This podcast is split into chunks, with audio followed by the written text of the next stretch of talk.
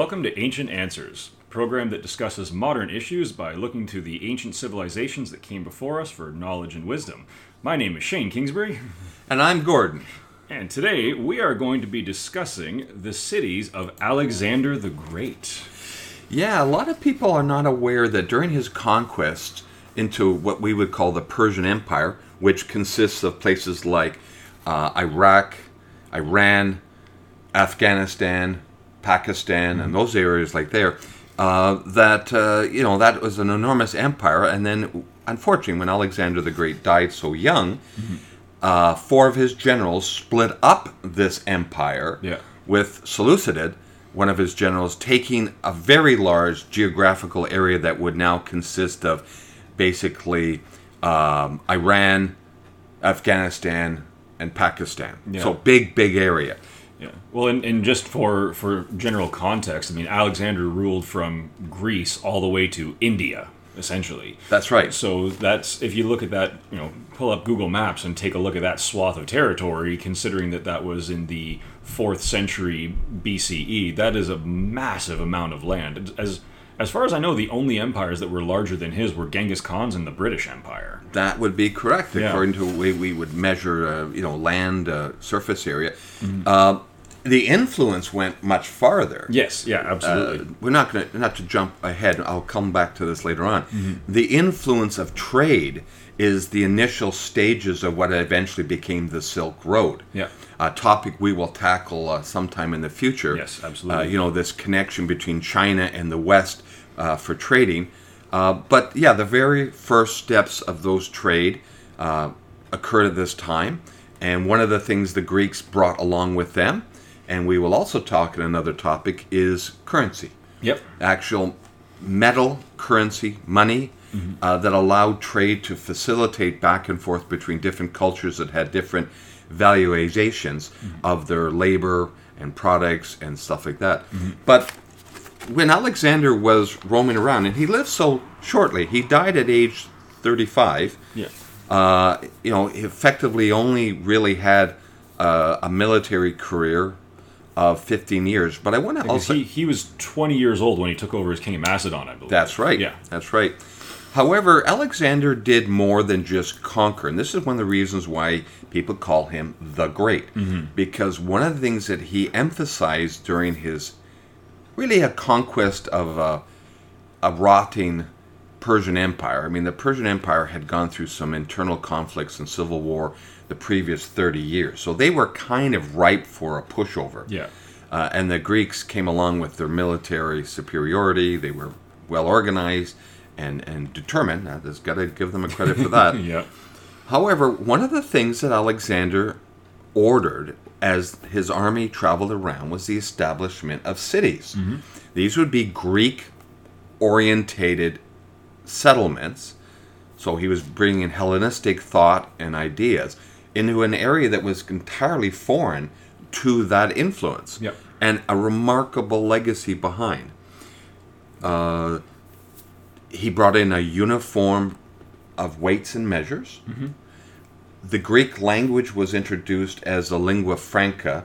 Uh, there is, you know, scholars have estimated that in the area, basically between Greece and India, south of Russia, that area had probably 40 different languages spoken. I didn't realize it was that many. Yeah, tribal languages. You had uh, steppe people as well Yeah. that would speak their own languages.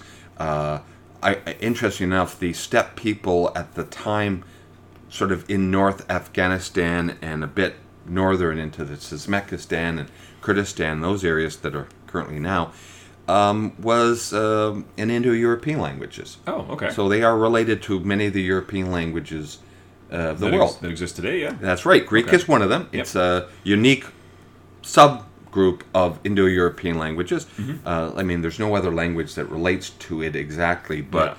the idea of the way languages that human beings spoken were also influenced by this cultural contact. Okay.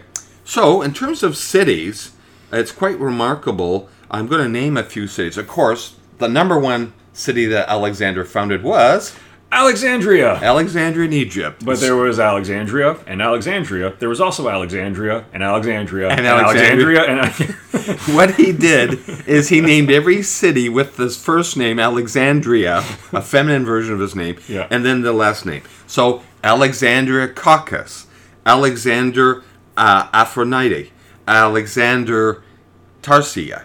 So we have these names of cities all over what is now Pakistan and Afghanistan, basically, that are named. So, what is interesting is I'm going to read some of the names, what they used to be.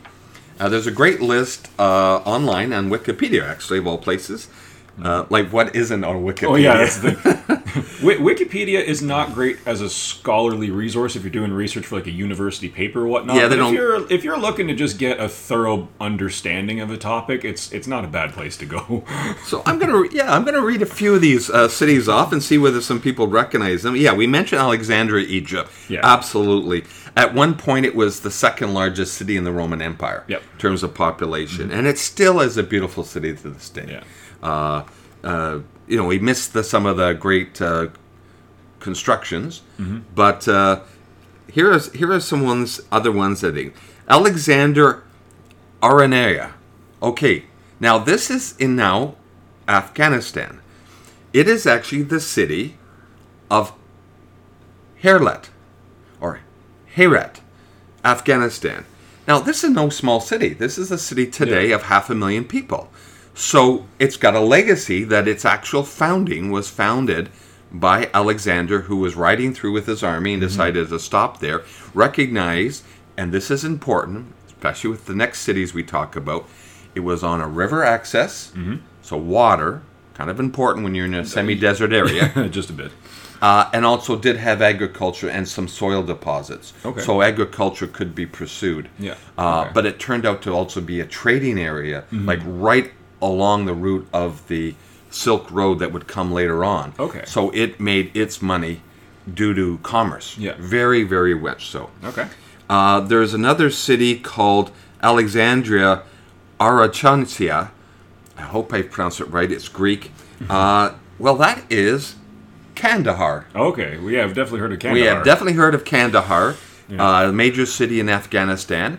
Again, a city strategically positioned on um, some some soil Mm-hmm. deposits left behind by uh, you know glacier activities and stuff like that, and a couple of good rivers that come through and join up there. Well, and, and you would expect that. Um, uh, I mean, nowadays as well, but especially in ancient times, where if you're going to establish a city, there has to be a reason. I mean, you can't just drop a city in the middle of nowhere for absolutely no reason, right? So, That's especially right. when you're in a desert, being on a river is very important, and there needs to be some kind of reason for its existence. Not just the river, but if you've got agricultural area, okay, you can produce food. That can be used in commerce as well as sustaining the population. Uh, conversely, there could be mines nearby. If you've got deposits of minerals, well, okay, perfect. You can mine that. And again, you can use that in commerce. You can use that practically. So these are the kinds of things they'd be looking for when they were founding cities. Um, although my understanding is that a lot of these places, because some of the lists I've seen list a minimum of 25 different places, but some will go as high as 70 different places that Alexander and his armies uh, founded.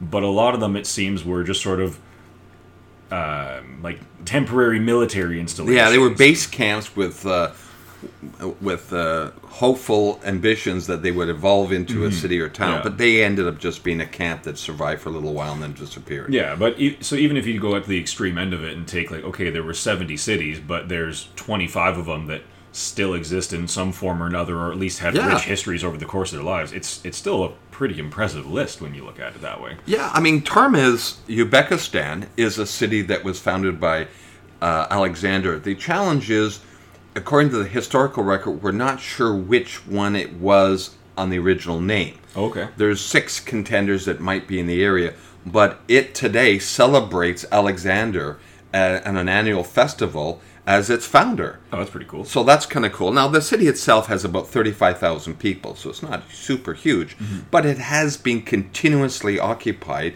since Alexander's time. Yeah. So tw- 2,300 years. Yeah. That's a, that's a That's, remarkable. yeah, that's no no small feat there. Now, another city, and I happened to mention just previously before, was Alexandria on the Caucasus or Alexander Kokakia. Kokakia, if that's how you pronounce it. Okay, that's not my best Greek, but there we go. I mention it because it was Bagram, where the U.S. had their military base and still have for the last few months Oh, yeah, yeah. in Afghanistan. Oh, okay, yeah. Like, why do I know that name? and and Mm-hmm. uh, Bagram is uh, is a city that has continuously been inhabited right since Alexander's time. Mm-hmm. Um, again, it has some excellent uh, local source water and a few other amenities that gave it sense, but it also became a major stopping point during the Silk Road later on during the medieval time. Okay. Uh, I these get, I get the impression a lot of the stuff we're going to talk about today is, is going to be precursors to later episodes because we've mentioned the Silk Road a few times already, which we're going to focus we on will talk about it. exclusively later on. Yeah, there's Alexandra Opanania, and that is actually Ghazni, Okay. Yeah. which is in Pak- uh, Afghanistan. Now, it's a smaller city, but it is also a holy city. A city that evolved, uh, it has a particularly unique designed mosque. To, so, for Muslims, it is a special place. Uh, but it is, we know it has been an uninterruptedly uh, Yeah. inhabited since Alexander's the Great's day. Jeez. Now, there's one interesting city uh, that has a little bit sadder story. Okay. It's Alexandria in Margiana. Margiana? Margiana? Margiana. Well, okay. Now, this city survived, but somewhere around the year 880, it changed its name after uh, Muslim conquest to Merv. Oh, okay. M E R V is how we would Oh. spell it. Oh, yeah. I think Oh, I've yeah. Heard, I've heard of this one. We know about this one. Yes. Now, this, what happened to Merv did not really take place in what we would call the traditional ancient time. It's, it's a little outside the scope of what we usually look at. but I will show. cover it because it was at its peak around the year 1220 AD, 400,000 people. In the middle of what we would consider not the most agriculturally productive area in the world. Yeah. So, how do you s- sustain a population of 400,000? In essentially a desert. in essentially a desert. Yeah. And it, uh, it they it's in Turkmenistan today, uh, but there's absolutely nothing there, just ruins, and that's because after Genghis Khan surrounded them, they surrendered nicely, and he went on his way and said, "Okay, I'll be nice and spare you," and went on to conquer more cities. But then Merv decided, for whatever reason, it's still a little murky in history, that they were going to revolt and go against Genghis Khan's back. Yeah, which I mean, his history teaches us that um, he he was pretty thorough, uh, to put it politely. But if if you surrendered and paid tribute, he was fine with that, and he would treat you accordingly. However, he really didn't take well to being double crossed. And partly it can be explained that his the largest army that he ever had was maybe a hundred thousand men, and he had to cover an area that was nearly seven thousand kilometers. So in some ways, he could never tolerate. I'm not justifying what he did, No, of course not. because we haven't told you what he did yet.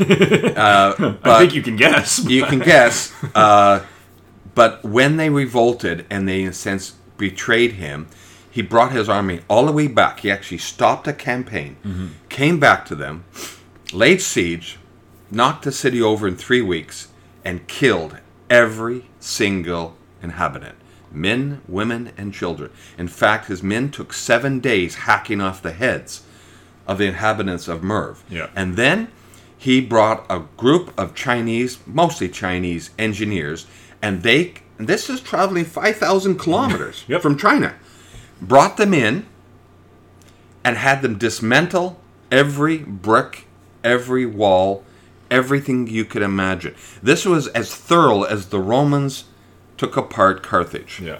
earlier. Well, and and I might be mistaking this for a different city, but if I remember correctly, after the city of Merv was actually dismantled, they diverted a river to run That through is- the area where the city once stood, so it could never be rebuilt. That is actually true. okay. Is That it? is Okay. actually true. I wasn't Merv- sure if it was Merv or a Uh, different one. They actually did it to two cities, and I can't remember the name of the city as the other one was a smaller one. Yeah. Uh, so in a sense, Genghis Khan made an example, but up until the point of its destruction, Mm-hmm. it would have been in the top five cities of the world. oh wow. Well, four hundred thousand people. Yeah, four hundred thousand at the time huge. was big, big. Uh, I mean, this is the late medieval period of Europe. Europe is just, you know, pulling itself out of some, you know, civilization collapse in some ways. Yeah. Uh, although the Dark Ages and the uh, medieval ages in Europe sometimes get a bad riff, uh, the fact is, it was this part of the world that was economically the most prosperous. I mean, these cities that Alexander founded were in direct contact with Baghdad, Yeah. which had become now the de, de facto capital sort of of the Western world or Eastern Western world. We don't count China because China was still kind of in its own and on its own. Yeah. But these cities, and you can go online and type in Alexander's cities. Uh, look for you know maps on Google, or there are uh, Wikipedia. Actually, a Wikipedia chapter that's quite neat. Take a look and just get a feel for the, wow. There's a, a lot of cities that were founded by Alexander the Great during his short 15 year military career. Yeah. Uh, and also, one of the things that was unique was he had many of his soldiers kind of ordered them, kind of encouraged them as well, to marry Yep. women of the area so that there would be a mixing of the cultures into sort of a Hellenistic utopia. Well, and that was a big criticism of his after he, um, during the conquest of Persia and after taking over Babylon, was that he actually really got into the Persian culture and he adopted a lot of Persian dress, for example, and he enjoyed the the decor and the art and the architecture.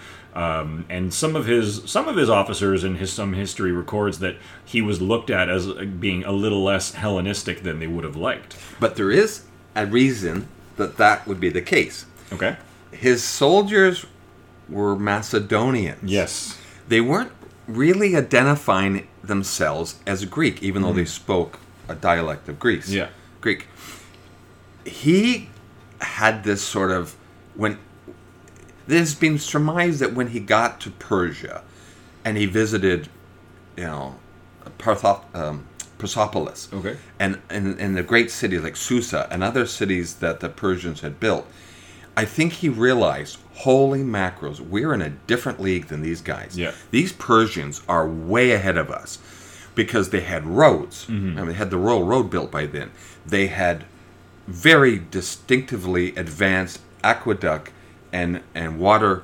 Um, Yeah, their their en- their, engin- their in the engineering and architecture was far ahead of anything that he had seen before. yeah, I mean the Greeks did have the Pantheon and they did have Yeah. Athens and they had the stuff, but to to him it would have appeared that they were in a different league. Yeah. The fact they were able to conquer the Persians and sort of take over their kingdom was was a real bonus. Mm-hmm. I mean, his ambition was to go on to the Indian uh, empires that were existing in India.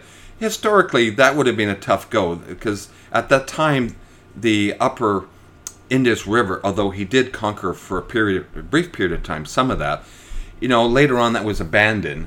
It didn't last for very long because the Indian empires were also physically quite strong and militarily quite competent. Yeah. It's part of our history that is not spoken to a lot is how much did India have an influence? In the end, it would be a major influence in between the West and China in terms of trade Yeah, uh, and the Silk Road and stuff like that. But uh, India t- took on the road of the maritime route, where people would disem- would embark on ships in the lower Persian Gulf area, go round the curve of India, and arrive on the shores of China as trading, and that was well established by the year 400 A.D. okay, Uh, So, and we'll touch upon later on episodes when the Silk Road is talked about because that is paramount. But the Hellenization of this part of the world, what they call Bactria, was the kind of the general person, purpose name of Afghanistan, sort of, and, per, and North uh, Pakistan area. Uh, it made a huge difference because suddenly there was this opportunity for trade with the peoples living in that area, that central area, being the go-betweens. yep. Well, and it also helped that um, as Alexander the Great moved through these areas and his armies conquered, and he he forced and encouraged this cultural mixing. It really did help that after he after he passed away and his empire was divided up into different sections by his generals.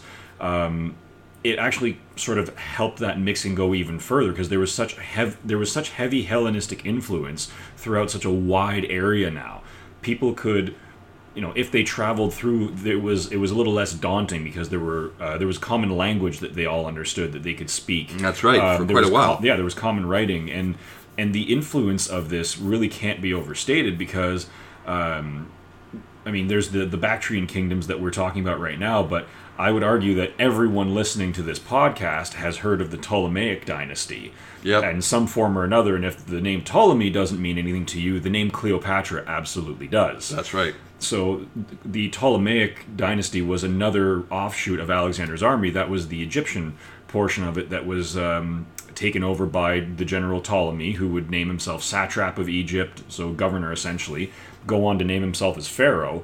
Um, and he began the Ptolemaic dynasty, which ended with the death of Cleopatra. So, you know, Cleopatra, Julius Caesar, Mark Antony. That's a relatively well-known story that I'm not going to jump into right now. I made a few but- movies out Yeah, of it. just just a couple. um, but again, that all began with the conquest of Alexander the Great, and and it helped spread Hellenism throughout the Mediterranean. I mean, Egypt was so profoundly important to that time period with the the Library of Alexandria. The it was the cultural center of the Mediterranean for such a long time. Well, recent uh, historians have estimated that Cleopatra, during her lifetime, was the wealthiest person that we are aware of, wealthiest single person. Now, there are some arguments that at the same time in the Han Dynasty in China, the emperor would be equivalent, but the way you measure wealth is a little bit different and therefore problematic. But in terms of probably material, um, I mean, one of the things, and we will talk about this as mentioned in another episode about the, the history of money, is the Greeks were the ones that dispersed the idea of currency, mm-hmm. a common way to buy and sell products using, in this case, little round discs of metal. Yep. Uh, that idea was revolutionary, mm-hmm. as well as, of course, the idea of a written language. Mm-hmm. The Greeks were one of the first languages that was written down. It, it had a, you know, it had initial phase in the Mycenaean period, and then it died away, and then it's resurged. But the ability for a written language, because there are Greek inscriptions that have been found as far east as the east, actually the the western part of China today, Yeah. what they call the Shungji area, and it's phenomenal to think that that influence, although it was it's sporadic, it's not you know culture culture like it would be to the edge of the Himalayas, Yeah. but the fact that it would be continue on, there would be bits and pieces and coins, coins found in what is now China uh, that are of ancient Greek ancestry, shows the fact that this vision. We always, as historians, always wonder two things: if the Library of Alexander had survived, Oh. we won't go in there right now because I'm still hurting. Yeah, I don't. I don't want to cry. But if Alexander had lived longer and his military career had wound down and he had just focused on maybe establishing the culture, where history would have gone. Mm-hmm. Where history would have gone, it would be so different because the communication with the East, i.e., China, would have occurred faster, Yeah. much sooner in history.